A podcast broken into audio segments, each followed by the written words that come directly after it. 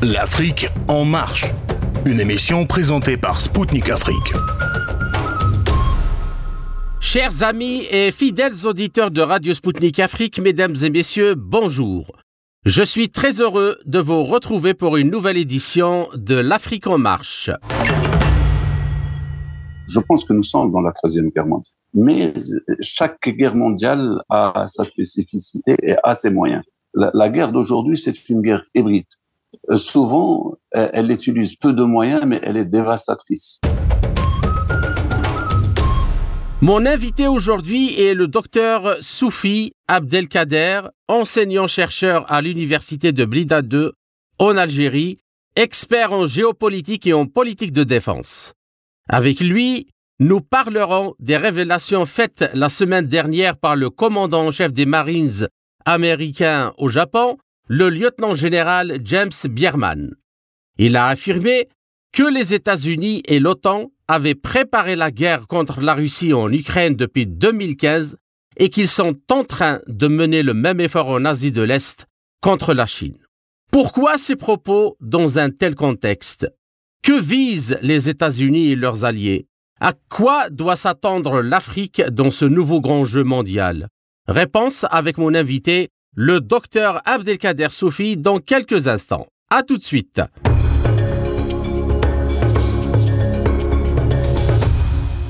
À la fin de l'année qui vient de se terminer, François Hollande et Angela Merkel ont confirmé ouvertement que les accords de Minsk n'étaient qu'une manœuvre occidentale pour que l'armée de Kiev ait le temps de se renforcer. Maintenant, c'est le plus haut général des marines américains au Japon, James Bierman, qui, dans un entretien accordé au Financial Times, a déclaré que les États-Unis et l'OTAN avaient préparé la guerre contre la Russie en Ukraine depuis 2015. Nous nous sommes sérieusement attelés à la préparation du futur conflit. Formation des Ukrainiens, prépositionnement de l'approvisionnement, identification des sites à partir desquels nous pourrions apporter un soutien, soutenir les opérations, a avoué James Bierman. Nous appelons cela préparer le terrain et nous préparons le terrain au Japon, aux Philippines, dans d'autres endroits, a-t-il ajouté. En d'autres termes, les États-Unis tendraient un piège à la Chine en incitant à entreprendre une action militaire contre Taïwan. De la même manière, ils auraient provoqué la Russie pour qu'elle déclenche son opération spéciale en Ukraine après le coup d'État soutenu par les Occidentaux en 2014. Entendons-nous bien, le lieutenant-général James Bierman est le commandant en chef de la troisième force expéditionnaire des Marines au Japon. Autant dire qu'il dirige la plus importante force de réponse rapide stationnée en permanence en Asie de l'Est, en première ligne de tout conflit potentiel avec la Chine. Ainsi, à en croire ce haut gradé, toujours en active, la guerre entre son pays et la Chine en utilisant Taïwan comme appât est inéluctable. Ce ne serait plus qu'une question de temps.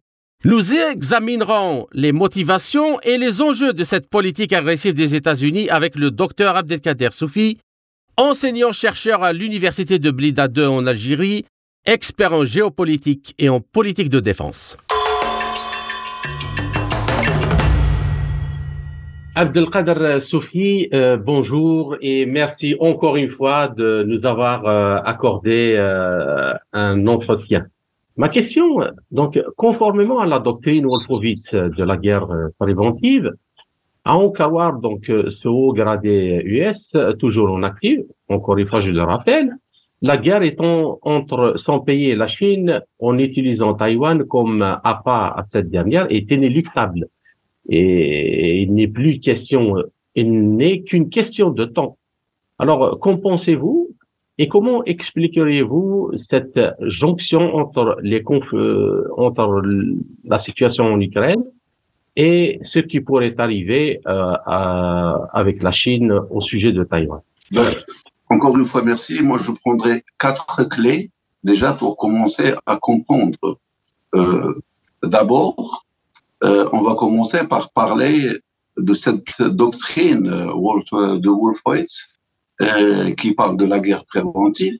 On parle de l'approche de Brzezinski qui parle de d'empêcher l'émergence de puissances régionales qui menacent l'intérêt américain à travers le monde en créant des zones de conflit.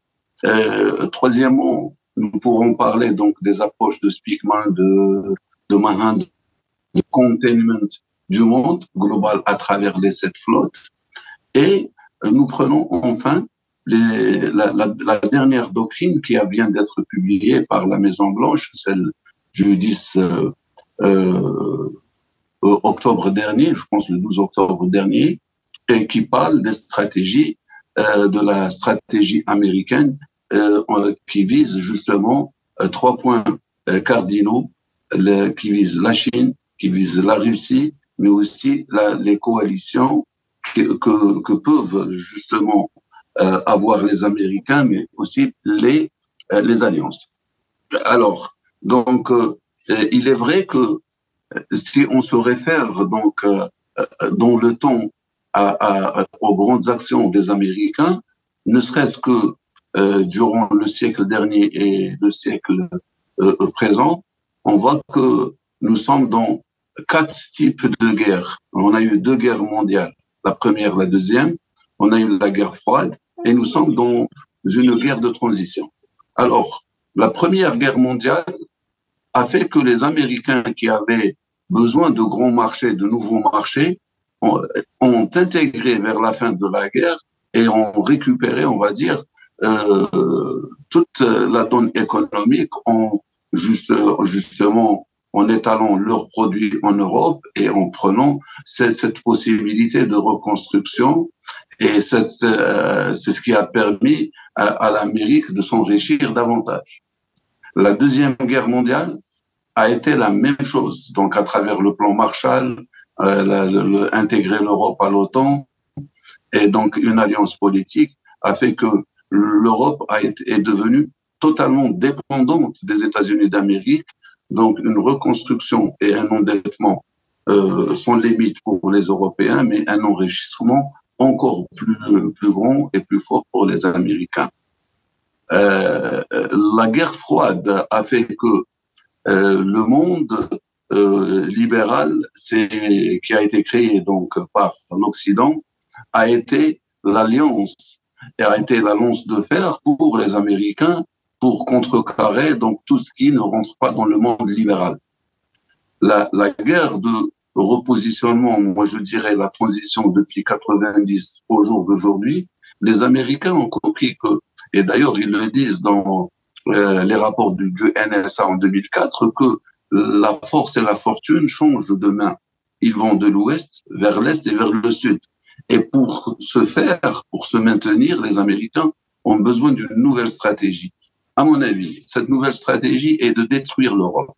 Et détruire dans ce dernier rapport, quand ils ont un problème, il faudrait que ça devienne un atout pour les Américains. Donc, ils ne s'investissent pas seulement pour faire, la guerre ou pour détruire euh, un ennemi mais il faudrait que ce soit l'acte en lui-même bénéfique pour les Américains. En détruisant l'Europe, l'Union européenne qui est grandissante et notamment l'Allemagne que locomotive, deux actions ont été euh, mises en place. D'abord, le Brexit, faire sortir l'allié stratégique et éternel qui est la Grande-Bretagne et créer une conflictualité avec la Russie émergente et devenant gênante et par peur qu'il y ait ce rapprochement entre l'Allemagne et la Russie et par conséquent qu'on euh, faire une, une guerre à l'usure, donc une destruction à l'usure. Ça, c'est la première stratégie. La deuxième stratégie, c'est de permettre aux Japonais de revisiter leur doctrine militaire, donc, et, et, et euh, militaire. Et c'est une première autant pour les Allemands que pour les Japonais depuis la Deuxième Guerre mondiale, qui ont été interdits de recourir à une force euh, au-delà de, du ce qui a été euh, dessiné pour ces deux nations, et garder une conflictualité autour, euh, autour euh, principalement de l'île de Taïwan, mais pas que Taïwan. Parce que les Taïwanais eux-mêmes, ils se considèrent comme étant chinois, les leaders chinois, mais la Chine considère aussi que Taïwan est un territoire chinois. Pour rappel, Après la victoire du Parti communiste chinois dans la guerre civile de 1945-1950, seul Taïwan et un certain nombre de petites îles sont restées sous la domination de l'ancien régime qui s'appelait lui-même la République de Chine. La République populaire de Chine insiste sur le fait que l'île de Taïwan fait partie intégrante de son territoire, tandis que Taïwan affirme le contraire. Selon lui, la Chine continentale fait partie intégrante de la République de Chine. C'est pourquoi Taïwan a occupé la place de la Chine au sein de l'ONU de 1945 à 1971. Taïwan n'entretient actuellement de relations diplomatiques officielles qu'avec 13 États membres des Nations Unies, parmi lesquels les Swatini. Le monde entier ne reconnaît pas pratiquement euh, la souveraineté ou donc on va dire l'État taïwanais. Y compris les États-Unis.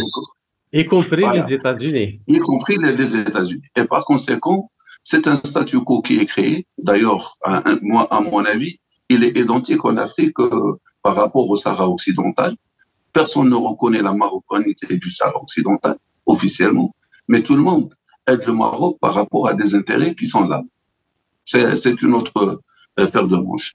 Pour Taïwan, il n'y a pas que Taïwan, il y a la montée en, puissance, je disais, de la Chine, qui essaie de, de s'accaparer totalement de la mer de Chine pour quatre points importants, donc euh, quatre atouts pour les Chinois. Euh, d'abord, en, donnant aux îles Paracel et Spratly euh, la, valeur de l'île et par conséquent, donc avoir les, ce qu'on appelle les, les ZEE. Et cela permet aux Chinois de chasser les, Américains de la mer de Chine, qui est une mer fermée.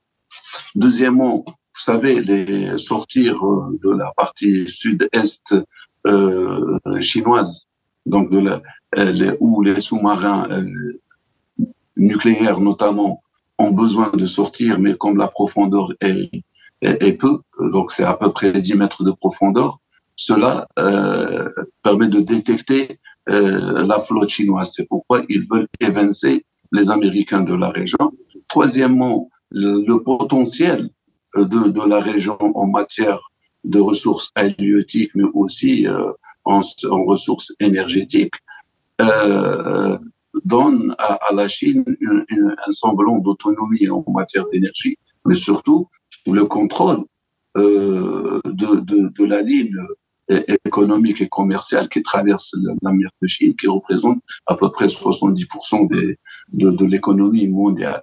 Donc là, les Américains savent que une puissance chinoise qui est montante et qui a la capacité de changer l'ordre mondial et qui sont arrivés à un point de ce qu'on appelle l'interdiction de la mer. L'interdiction de la mer, c'est que les Chinois, techniquement, euh, ils ont acquis une technologie qui leur permet de déchiffrer même euh, des codes de la flotte américaine. Et là, ça devient encore gênant, mais beaucoup plus euh, dangereux pour les, Américains. Alors, il faudrait créer un moyen. Et ce moyen passe par euh, une zone de turbulence que nous allons appeler les Philippines et, Taïwan. Ensuite, donc, l'Asie, on va dire, centrale, avec qui la Chine a des frontières. Et je vous rappelle que déjà, c'est une zone où il y a beaucoup de tensions, notamment en Afghanistan. Et là, donc, et je reviens à, à la question majeure euh, actuelle qui est l'île de Taïwan et, et, qui fait que, euh, avant de parler de cela, je reviendrai euh, à une question euh, très importante et c'est une feuille de route américaine et on peut comprendre ce qui se passera en, euh, en mer de Chine. Euh, vous savez que en 2014, les, les Américains, donc à travers ce qu'on appelle les révolutions colorées, ont poussé le, le gouvernement euh, élu légitimement à, à, la porte. Ça veut dire qu'il y a eu un coup d'État contre la légitimité en 2014 pour instaurer un régime pro-occidental. Et depuis 2014, on a assisté à une, à une forme de, de génocide ou de liquidation de tout ce qui ne rentre pas euh, dans euh, la stratégie, cette stratégie, notamment dans les régions du Donbass où euh, au quotidien, les gens ont été bombardés, ont été tués, ont été torturés, mais de 2014 pratiquement jusqu'à l'opération spéciale, personne n'en parle.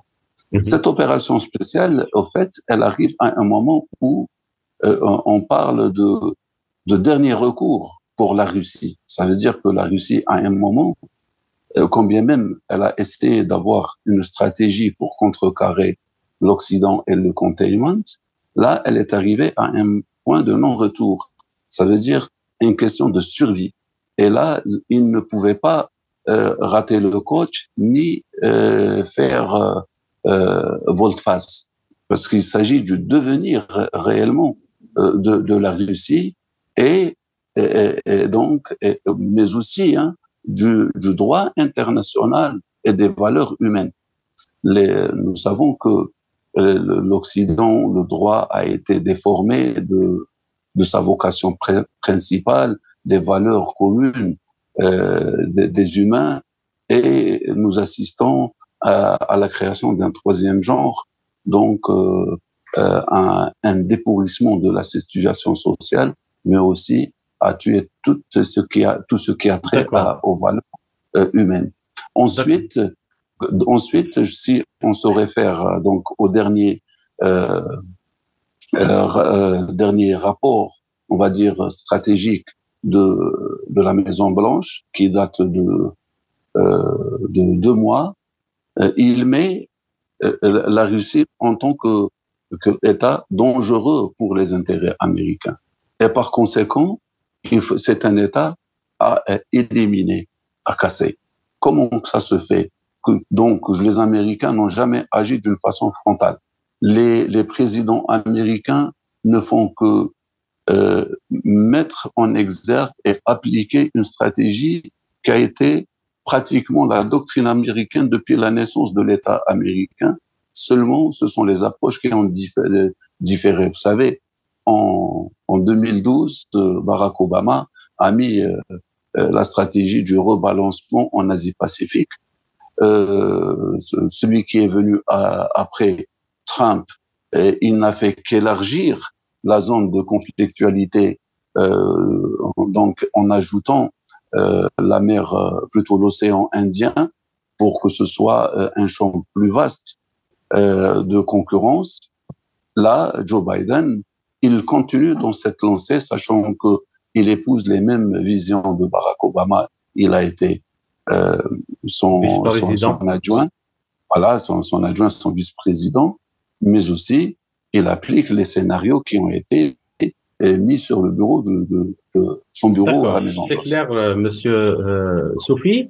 Donc, si j'ai bien compris, selon votre euh, analyse concernant cette première question, ce qui se passe euh, actuellement en Ukraine euh, et euh, ce qui se passe actuellement aussi comme préparatif en, dans la mer de Chine en, en Taïwan font partie d'une même et unique stratégie, comme l'a dit, l'expliqué, comme l'a expliqué le général James Bierman, mais aussi comme l'ont avoué euh, Angela Merkel et, euh, et, François Hollande dernièrement en parlant des accords de Minsk où ils ont dit que les accords de Minsk étaient en fait qu'un stratagème euh, pour calmer la Russie et donner le temps et, les possibilités à l'Ukraine de se préparer à la guerre.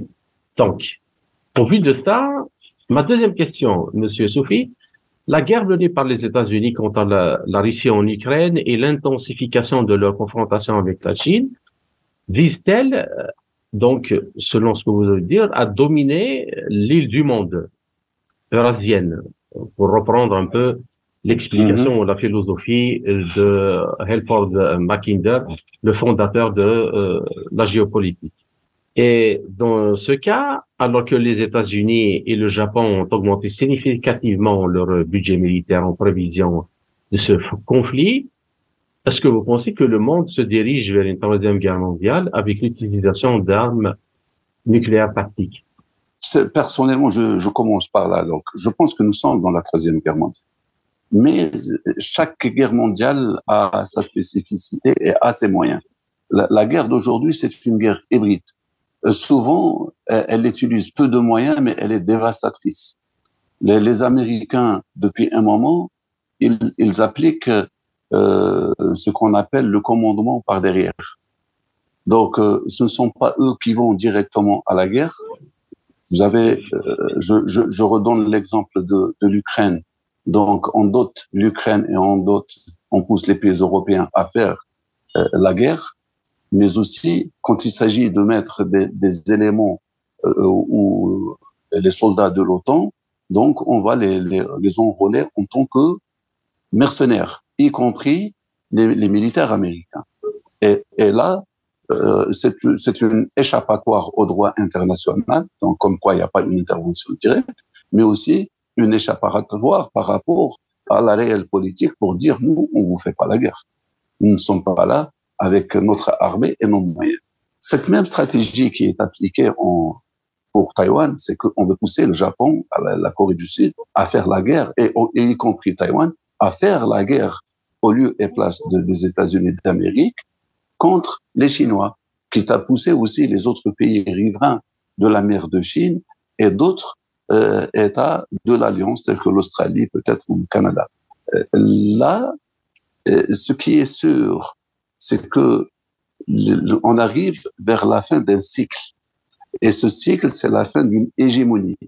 Mm-hmm. Euh, combien même la force de frappe américaine, elle reste grande, euh, avec un budget militaire qui avoisine les 800 milliards de dollars euh, annuels, mais sur le plan hégémonique financier et économique, les, États-Unis d'Amérique sont en déperdition au profit des, on va dire, des puissances montantes telles que la Chine, telles que l'Inde, telles que la Russie.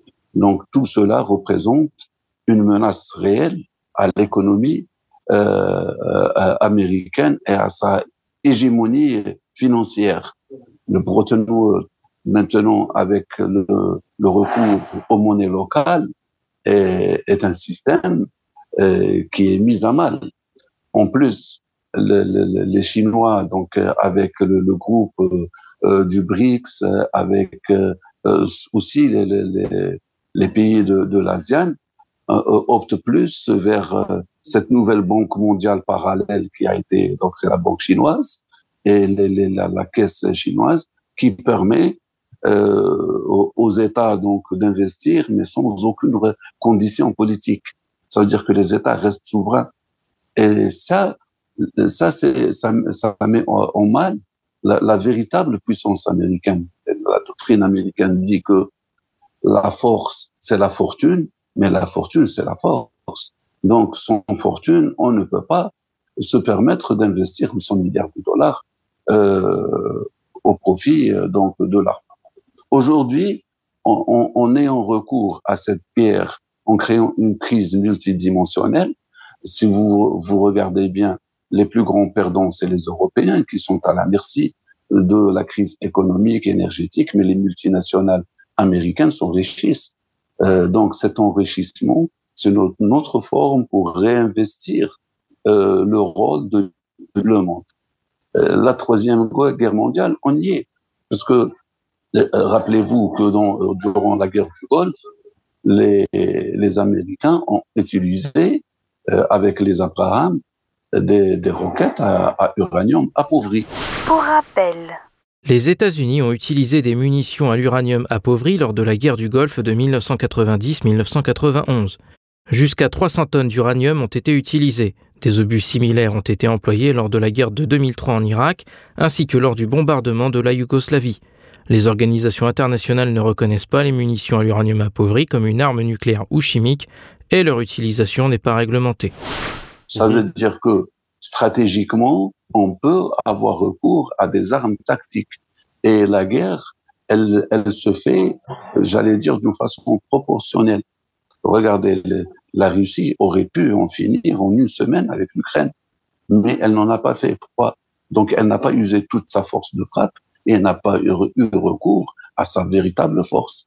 Elle a eu recours aux moyens nécessaires et adaptés euh, au terrain. C'est euh, seulement je crois, plus on voit les intentions des acteurs cachés, et les moyens mis en place pour cette, euh, opération par l'ennemi, je crois que la Russie en fera de même. Ça veut dire elle augmentera la cadence et la qualité de l'arme utilisée dans euh, cette conflictualité ou dans cette guerre mondiale qui ne dit pas son nom et qui nous y sommes. D'accord.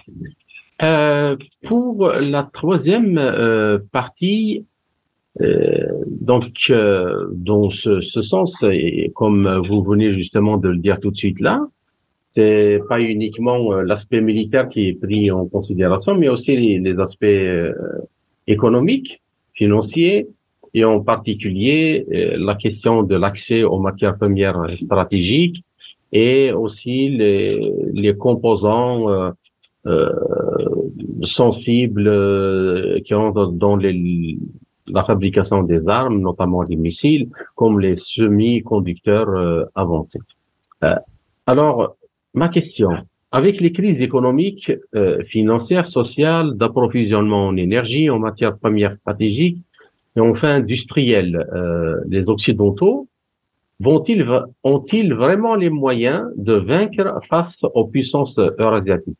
Et la deuxième partie, la donne géostratégique mondiale, euh, ne pensez-vous pas qu'elle a basculé en faveur euh, de ces dernières, c'est-à-dire les, les, puissances eurasiatiques euh, émergentes, ces dernières, donc qui forment le cœur des BRICS, comme vous l'avez rappelé tout à l'heure, avec l'Inde et le Brésil, appelés à s'élargir à d'autres puissances régionales africaines comme l'Algérie et l'Égypte, et le Nigeria, mais aussi euh, asiatique ou eurasiatique comme la Turquie, l'Iran et l'Arabie saoudite. Au, fait, euh, peut-être que je vais, je vais venir à faire une attaque d'un autre angle, je prends un autre angle d'attaque. Je, je, comment on conçoit le monde d'aujourd'hui et de demain. Donc, ça va être un, un, un monde de blocs. Et ce monde de blocs, il sera dirigé par des leaders. Euh, à mon avis, en Europe, il y aura deux puissances, la Russie et l'Allemagne. En Asie, euh, il y aura la Chine et bien sûr, il y aura les États-Unis. Autour de ces pivots, il y aura donc la, la constitution de, du monde dont nous parlons. Il y aura d'autres portants qui seront là dans les continents. Je pense euh, à l'Algérie en Afrique et au, à l'Afrique du Sud. Et je pense donc, comme vous le disiez, à, à l'Iran et à la Turquie qui est à la limite des deux euh continents. Mais rappelez-vous que en géopolitique, nous avons parlé des zones de tension et, des lignes de, séparation. La première ligne de séparation qui a été citée par Mackinder, mais aussi euh, confirmée par Speakman, c'était le, le, croissant fertile ou le croissant des crises et qui vient du Caucase et il va traverser donc euh, toute cette ligne du du Golfe en allant vers l'Asie du Sud. Nous avons la deuxième partie, c'est la partie des îles où il y a le, le Taïwan et, et, donc mais qui est dans la continuité de ce de cet axe-là. Et nous avons une autre ligne que tout le monde n'en parle pas, mais qui est importante, qui est l'élément de guerre de demain. C'est la ligne qui scinde l'Afrique en deux et qui vient de la Corne d'Afrique jusqu'au Golfe de Guinée et qui est la zone, c'est une zone de 11 millions, euh, autour de 11 millions de kilomètres carrés et qui est la zone la plus riche et c'est là où il y a le plus de conflictualité. Et c'est une zone de, euh, qui, qui démontre la, concurrence euh, entre les puissances émergentes et l'Occident les Américains ont compris que l'hégémonie telle qu'elle a été le système mondial, on va dire, ou l'ordre mondial, tel qu'il a été établi depuis 45, est, en déperdition. Et par conséquent, ils veulent garder une place. Combien même elle ne peut pas être hégémonique, qu'elle garde ne serait-ce que le respect à une grande puissance qui gardera ses intérêts à un moment ou à un autre, que ce soit en Europe ou qui, pourraient avoir d'autres intérêts euh, donc en Afrique aussi en dans le Pacifique. À travers cela, je crois que beaucoup de livres ont été écrits. Faut-il accepter l'émergence de la Chine? Faut-il accepter l'émergence de la Russie? Parce que cette émergence, en tant que pivot, ne serait-ce que régional, euh, remet en cause la doctrine de l'hégémonie. Parce que l'hégémonie sous-entend une, une domination totale. Et donc, si c'est en matière de puissance, c'est une superposition de puissance qui obéit à la puissance suprême qui est euh, l'Amérique, et que cette puissance, qu'elle soit économique, militaire ou autre, elle doit toujours se référer au, à celui qui, qui a créé l'ordre mondial tel qu'il est aujourd'hui et qu'il veut le garder. Seulement, on ne peut pas le faire. Et comme on ne peut pas le faire, à mon avis, l'Europe, l'Union colonie américaine depuis 45, et par conséquent, il faut garder l'Europe sous la coupe des, États-Unis d'Amérique. Maintenant, aller en, Asie et créer donc de nouvelles coalitions et de nouvelles alliances stratégiques qui permettent le maintien de, de, de des États-Unis dans cette région-là. Maintenant, l'Afrique, l'Afrique, c'est la convoitise, on va dire, du monde entier parce que c'est le continent actuellement, continent où il y a 1 milliard 400 millions aussi de, de la, la, population et qui a des réserves avérées. Et par conséquent, le, le monde euh, tel que euh, il est aujourd'hui, tel qu'il va venir demain, ça va être de grandes puissances émergentes. D'abord, je crois que les pays non alignés qui font le, le, la majeure partie du, du BRICS avec la Russie, mais aussi d'autres acteurs principaux euh, dans le tiers-monde ou des pays non alignés tels que euh, l'Iran, tels que l'Égypte, tels que la Turquie, tels que l'Algérie, le Nigeria. Ce sont éventuellement des États qui, qui vont euh, rentrer dans un, nouvel ordre euh, parallèle euh, à l'ordre qui a été euh, créé. Maintenant, est-ce qu'on va avoir deux types d'ordres mondiaux euh, avec deux types de, de moyens économiques, ça on ne sait pas, mais ce qui est sûr, c'est que nous allons avoir un monde qui restera euh, chaotique toujours, euh, où il y aura euh, donc des équilibres, mais ce sont ces équilibres qui ont été perdus depuis 90 qu'on va retrouver et que justement des États comme l'Irak ou comme la Syrie ou comme la Libye ne pourront, ne seront plus être attaqué d'une manière, euh j'allais dire, euh, illégale au vu et au su de tous. Chers auditeurs, vous êtes toujours sur Radio Sputnik Afrique. Je suis Kamal Louadj, animateur de l'Afrique en marche. Mon invité est aujourd'hui le docteur Abdelkader Soufi, enseignant-chercheur à l'Université de Blida 2 en Algérie, expert en géopolitique et en politique de défense. En résumé de cette première partie, il est important de noter, selon mon interlocuteur, que depuis l'apparition de la doctrine Wolfowitz en 1992, les États-Unis et leurs alliés au sein de l'OTAN n'ont pas cessé de monter des politiques agressives contre les puissances eurasiatiques, essentiellement la Russie et la Chine. Ces pays sont explicitement désignés dans les livres blancs de sécurité nationale comme des ennemis de premier ordre mettant en danger les intérêts vitaux américains et occidentaux en général. Ainsi, dans la même lignée de la géopolitique anglo-saxonne qui a enfanté les deux guerres mondiales, les États-Unis font tout pour préserver leur domination militaire, économique et financière sur la planète. En tête de cette géopolitique figure le maintien du dollar comme la seule monnaie d'échange et de réserve dans le monde.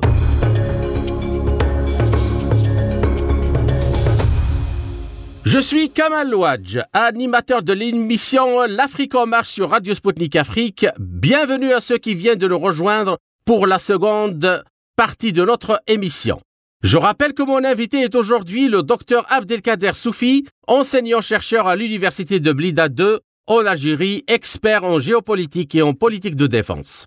Dans un contexte de pression sans précédent des sanctions américaines, la Chine et l'Iran sont devenus des partenaires stratégiques. Ils ont conclu un accord de 25 ans en vertu duquel la Chine investi 400 milliards de dollars dans l'économie iranienne en échange d'un approvisionnement régulier en pétrole à un prix fortement réduit.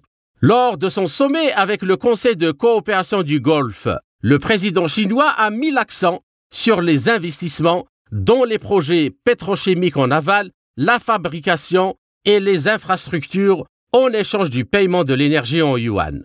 Ainsi, sommes-nous à la veille de la naissance d'un pétro-yuan qui mettrait fin à la domination du dollar? N'est-ce pas ça la cause de l'acharnement occidental contre la Chine? Ou contre la Russie également qui exige d'être payé pour ses exportations en roubles indexés alors?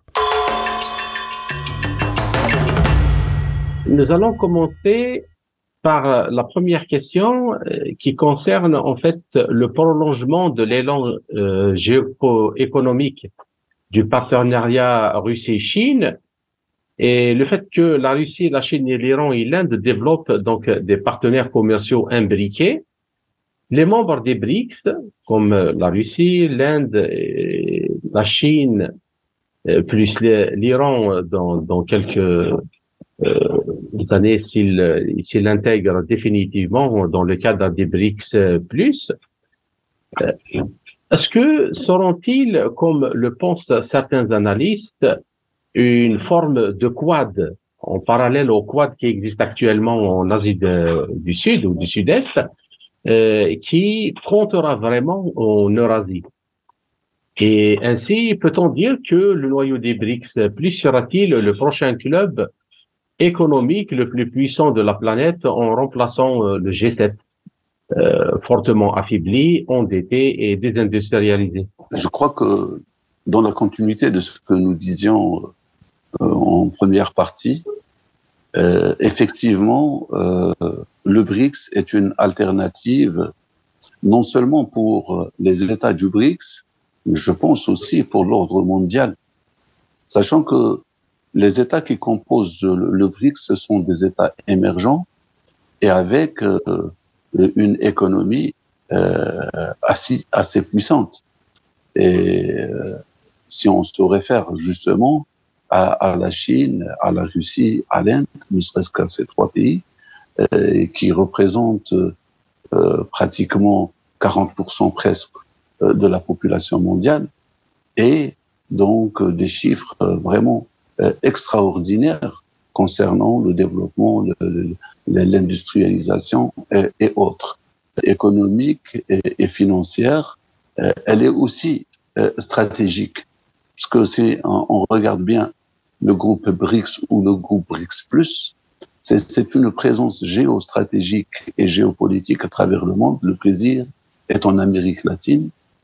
L'Afrique du Sud, donc, c'est le, point de jonction entre les océans euh, Atlantique et, Pacifique.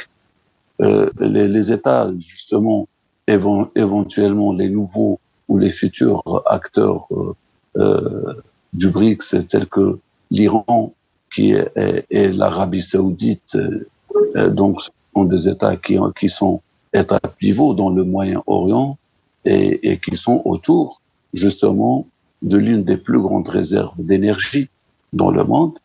Il y a l'Algérie aussi qui, qui a une position géostratégique et géopolitique à la fois. C'est un moyen de contrôle de l'Europe par le site.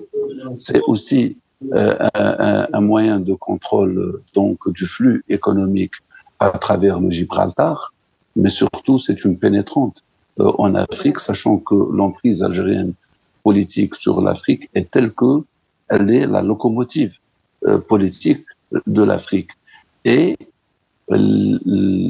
d'autant plus qu'elle recèle des moyens et, des potentialités très grandes en matière de matières premières.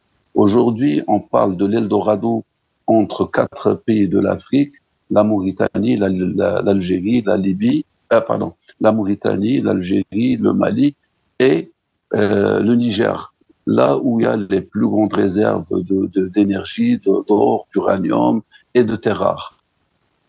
Je crois, pour le, le, BRICS plus, c'est plus qu'un atout, en ayant euh, des, des, des positions euh, névralgiques qui, qui, lui permettent non seulement de contrôler l'ordre mondial, mais d'être un acteur incontournable dans le rétablissement des équilibres, mais surtout euh, le, la défense des valeurs euh, humaines telles qu'elles sont véhiculées, sachant que les États du BRICS euh, épousent les mêmes visions politiques.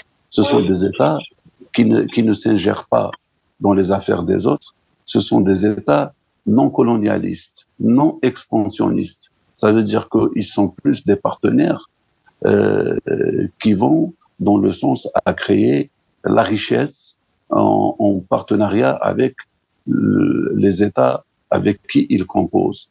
Et cela représente réellement l'avenir de demain et, pas seulement pour, on va dire, le, tiers-monde et ses États, mais aussi, je dirais, pour certaines puissances aussi, euh, enfin, européennes ou euh, mondiales, telles que je pense à l'Allemagne, je pense à certains pays de, de l'Europe de l'Est, je pense au Canada, je pense aussi euh, au Japon et, à la Corée, à, à l'Australie, qui, qui risquent de changer de camp et de rallier le camp du BRICS sachant que déjà, ces États cités ont, ont, ont eu recours euh, donc euh, au financement de la banque euh, asiatique qui a, créé, qui a été créée par la Chine.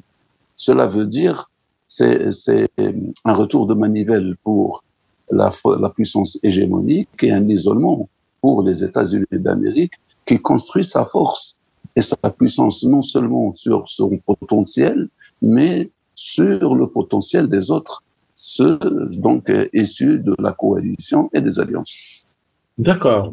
Maintenant, je vous invite à nous projeter un peu euh, dans euh, le futur et en partant euh, des faits actuels euh, de la géoéconomie euh, mondiale, avec notamment les choses se sont accélérées après le début de, de l'opération spéciale russe en, en Ukraine.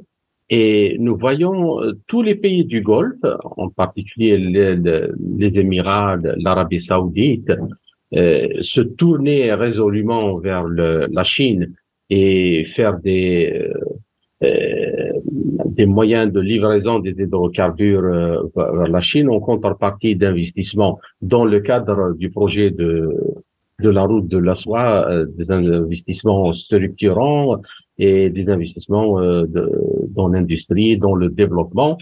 Euh, la même chose pour l'Iran. L'Iran, en contrepartie, la Chine euh, a décidé d'investir 400 milliards dans l'économie iranienne en contrepartie de, du pétrole et du gaz. Et donc, dans cette optique, si l'on rajoute la Russie qui refuse donc de vendre son pétrole ou son gaz, sauf s'il est payé en rouble, un rouble qui est adossé depuis février euh, ou mars, si je me rappelle bien, euh, alors, c'est-à-dire qu'on peut l'adosser à n'importe quelle autre matière euh, première. Ma question, alors, est-ce que vous pensez que nous sommes à la veille de la naissance d'un pétro-yuan Un pétro-yuan au lieu, à la place de, de pétro-dollar qui mettrait fin à la domination du dollar? Et cette question-là, n'est-ce pas euh, ça la cause de l'acharnement occidental contre euh, la Chine, mais contre la Russie également, euh, qui exige d'être payé pour ses exportations en roubles indexés à l'or. Oui, d'abord, je crois que la stratégie chinoise a été claire, donc qui a été publiée dans le livre blanc par rapport à, à la route et à la ceinture, et qui passe justement par le Moyen-Orient. Pour rappel, la nouvelle route de la soie ou la ceinture et la route est une initiative dévoilée en 2013 par le gouvernement chinois. Cette stratégie appelée One Belt, One Road en anglais, reste une de ses priorités. Le projet, qui englobe 68 pays représentant 4,4 milliards d'habitants du monde, est un ensemble de liaisons maritimes et de voies ferroviaires entre la Chine, l'Europe et l'Afrique via l'Asie centrale et le Moyen-Orient. Et ce Moyen-Orient euh, est un élément essentiel où deux stratégies s'opposent. Donc il y a la stratégie euh, chinoise de la route et de la ceinture. Et il y a en contrepartie les accords d'Abraham qui ont été lancés par les Américains avec l'entité sioniste, moi je dirais, pour garder l'emprise sur le Moyen-Orient, sachant que les enjeux, euh, comme vous le dites si bien, euh, sont là. Euh, on a tendance à, à rallier euh, plus euh, l'approche chinoise et le plus palpable et visible qui était un élément important pour décrypter l'avenir, c'est les positions de l'OPEP Plus, et où 17 Arabes ont, gardé justement euh, leurs intérêts et ont épousé l'approche du groupe au détriment euh, des partenariats stratégiques avec les Américains et au détriment euh, faisant fi des menaces américaines. Cela veut dire que la pensée est, changeante. Elle va, euh, elle va ailleurs. Euh, même la Turquie, euh, qui a tout le temps été un, allié de l'Occident et qui a été un élément clé dans l'OTAN avec la force de frappe qu'il fournit euh, pour l'OTAN, est en train de changer de vision par rapport à ses intérêts, sachant que l'intérêt prime chez les Turcs et ils sont euh, là, ils reviennent à une stratégie qui a été mise par euh, Oglo et la, la pacification des relations avec les pays voisins. Zéro problème. Euh, Là, ils, reviennent réellement. On voit qu'il y a un rapprochement avec le régime euh, en place syrien. On voit qu'il y a de plus en plus d'entente dans la vision globale avec la Russie. Et, euh, donc, depuis les derniers attentats euh, en Turquie, euh, on, a vu que les, Turcs prennent de la distance avec les Américains de plus en plus. Cela veut dire que les, les points focaux ou les anneaux géostratégiques qui ont été euh, pendant longtemps euh, sous l'emprise de l'Occident, on va dire, sont, euh, en, sont en train de changer de main et sont en train de eux-mêmes de devenir des acteurs, euh, aussi petits soient-ils ou régionaux, euh, qui euh, s'ajoutent à une nouvelle vision, on va dire à la vision classique qui est, qui est sur laquelle a été fondé l'ordre mondial, que de préserver la paix et la sécurité et les droits des peuples. Et ça, c'est ce que offre justement le, BRICS Plus euh, ou le groupe BRICS à travers euh, les investissements, à travers euh, le, développement durable dans ces pays où les, les, les peuples n'ont connu que guerre et désolation.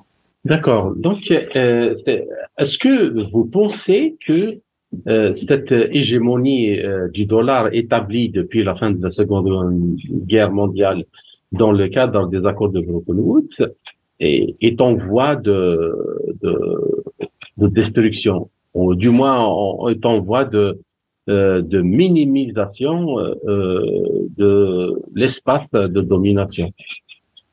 Moi, je crois que l'expérience qui a été celle de l'Union européenne, créer une monnaie autre que celle du dollar, a, a, a démontré deux choses, qu'on peut avoir recours à une monnaie autre que celle du Bretton Woods, ça veut dire le pétrodollar, mais aussi dans les différentes crises qui ont touché euh, l'Union européenne, on a vu que les Suisses qui ont gardé leur monnaie et les Britanniques qui n'ont jamais intégré réellement l'Union européenne, c'est qu'ils ont gardé leur monnaie eux aussi et ils ont composé avec les leurs. On voit l'émergence de l'État-nation. Ça veut dire que le futur peut se faire à travers les monnaies locales, sinon des monnaies de, de, de bloc. Donc, on peut faire recours à une monnaie collective qui pourrait être le rouble, ce qui pourrait être le yuan, comme cela peut être possible à travers la monnaie locale. Et cela, effectivement, euh, c'est parti pour euh, la, fin de la domination du pétrodollar. Même si le pétrodollar pourrait rester, donc il ne pourrait pas être une monnaie globale. Elle pourrait être partielle ou régionale. Et euh, dans ce cas-là, Monsieur Soufi, est-ce que la région euh, du Moyen-Orient, en particulier les pays du Golfe, et l'Iran euh, ne sont pas dans l'œil du cyclone, euh, ou, du moins dans le viseur de ces puissances économiques et financières mondiales, donc qui dominent l'économie mondiale par le via le dollar, pour empêcher justement ce rapprochement entre ces pays qui sont euh, qui contiennent les plus grands gisements de pétrole et de gaz euh, dans euh, le monde avec la Russie et la Chine. Oui, mais déjà que la région du, Golfe ou du Moyen-Orient aujourd'hui est devenue une zone de démarcation. elle a été souvent sous l'emprise donc occidentale et que aujourd'hui on voit de plus en plus des États qui se démarquent individuellement mais aussi collectivement si on, réfère, on se réfère au dernier discours du, du prince saoudien Salman, qui, qui, disait que nous allons être l'Union européenne de demain. Mm C'est pas pour rien qu'il dit ça. Ça veut dire que déjà, on a compris que l'Union européenne qui est en, en, dislocation et où on peut assister à une implosion de cette Union européenne où il y aura l'émergence de puissances euh, euh, on va dire régionales, mais d'États-nations surtout. Je pense, je pense à l'Allemagne, qui a été la locomotive euh, de l'Union européenne, qui a permis l'unification de l'Europe et, qui, est, je pense, l'essence même de cette existence. Euh, le, le, Proche-Orient, on pas dire le Moyen-Orient, est une zone très très riche en matière d'énergie et elle est centrale entre les trois continents, entre l'Asie, l'Afrique et, l'Europe. Mais surtout avec euh, les structures qui ont été euh, établies, avec les visées et les nouveaux, les nouvelles pensées qui se démarquent donc de la pensée occidentale, en prenant en considération la spécificité de la région et du potentiel, mais surtout des, des partenariats bénéfiques.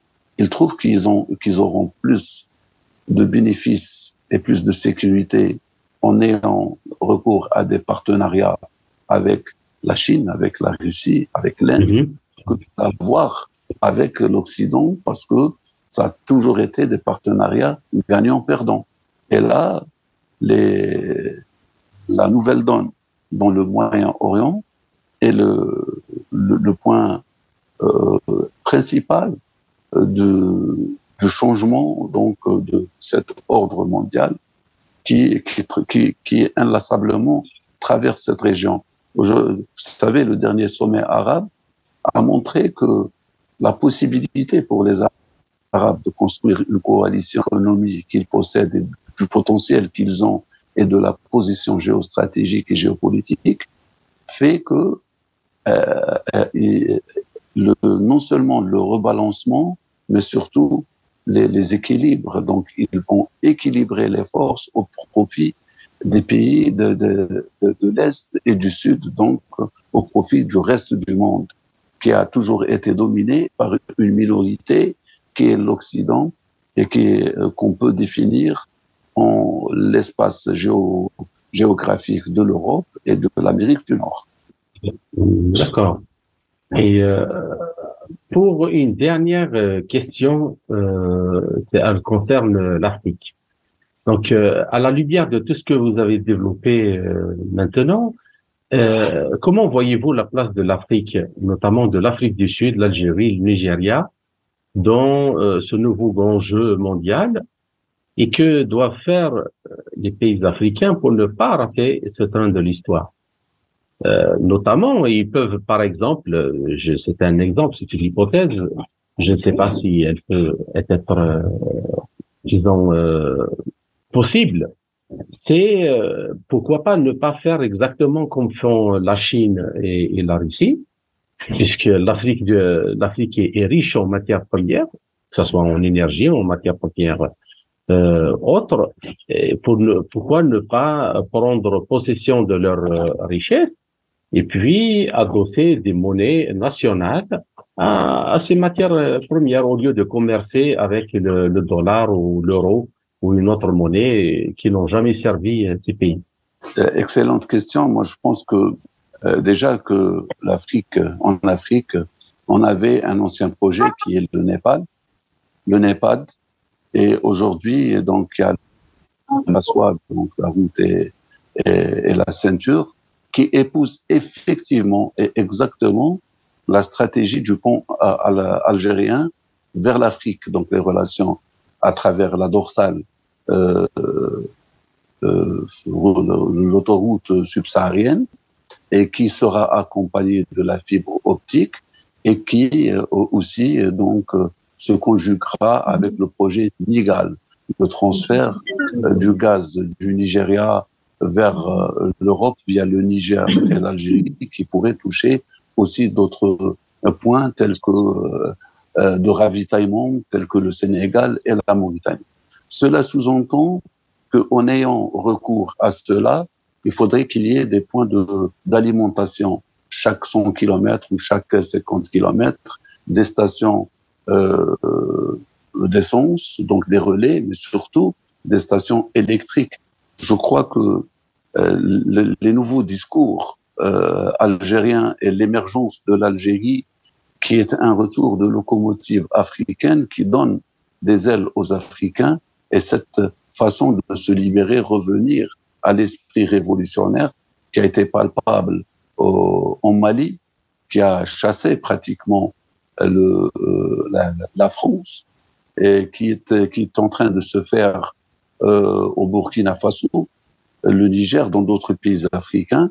Je crois que ça tient donc à l'éveil de conscience euh, de se libérer justement du franc CFA, qui est le front des colonies françaises en Afrique, et qui, euh, je crois, euh, donnerait une première indépendance économique et qui permettrait l'émergence de l'Afrique.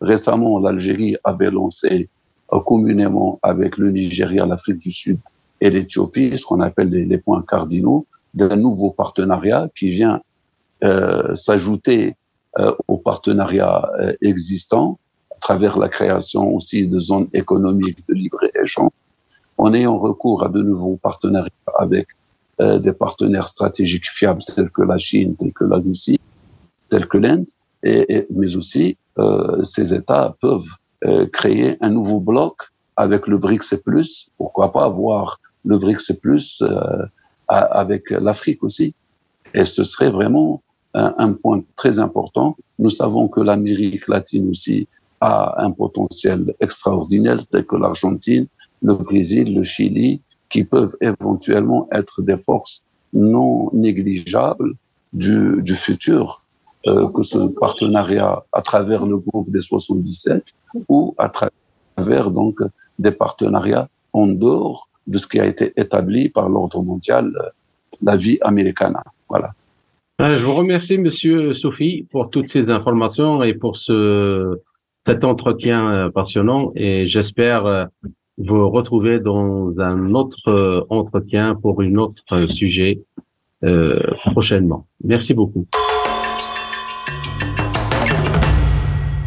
C'était Abdelkader Soufi, enseignant-chercheur à l'université de Blida 2, expert en géopolitique et en politique de défense. Vous êtes toujours sur Radio Sputnik Afrique.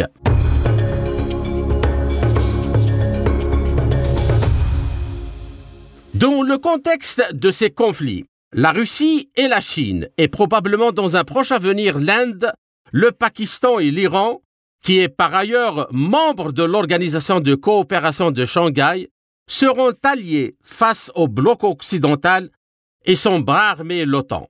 Et c'est l'organisation des BRICS qui est certainement le fer de lance d'un contrepoids à même de mettre fin à la domination otano-occidentale. Les BRICS, formés par le Brésil, la Russie, l'Inde, la Chine et l'Afrique du Sud, sont appelés à s'élargir au Pakistan, à l'Iran, à l'Arabie saoudite, à l'Algérie, à l'Égypte et d'autres pays. À ce titre, pour le docteur Soufi, le marché de l'énergie que la Chine est en train de monter à Shanghai avec les pays du Conseil de coopération du Golfe et l'Iran annonce la naissance du pétro-yuan.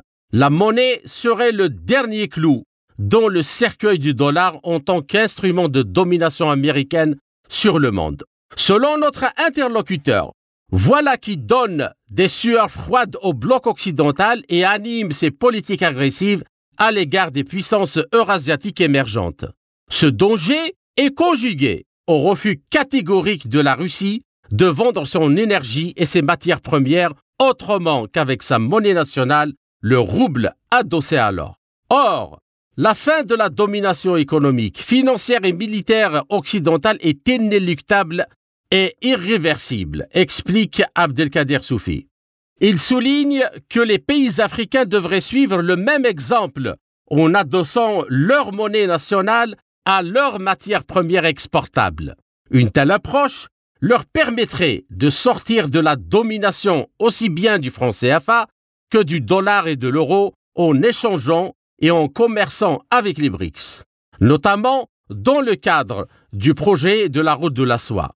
Le Sud, soumis au diktat occidental, serait mort et sa page définitivement pliée. C'était Kamal Louadj, merci de nous avoir suivis. Je vous donne rendez-vous pour une prochaine émission très bientôt. Chers amis, au revoir. L'Afrique en marche, une émission présentée par Spoutnik Afrique.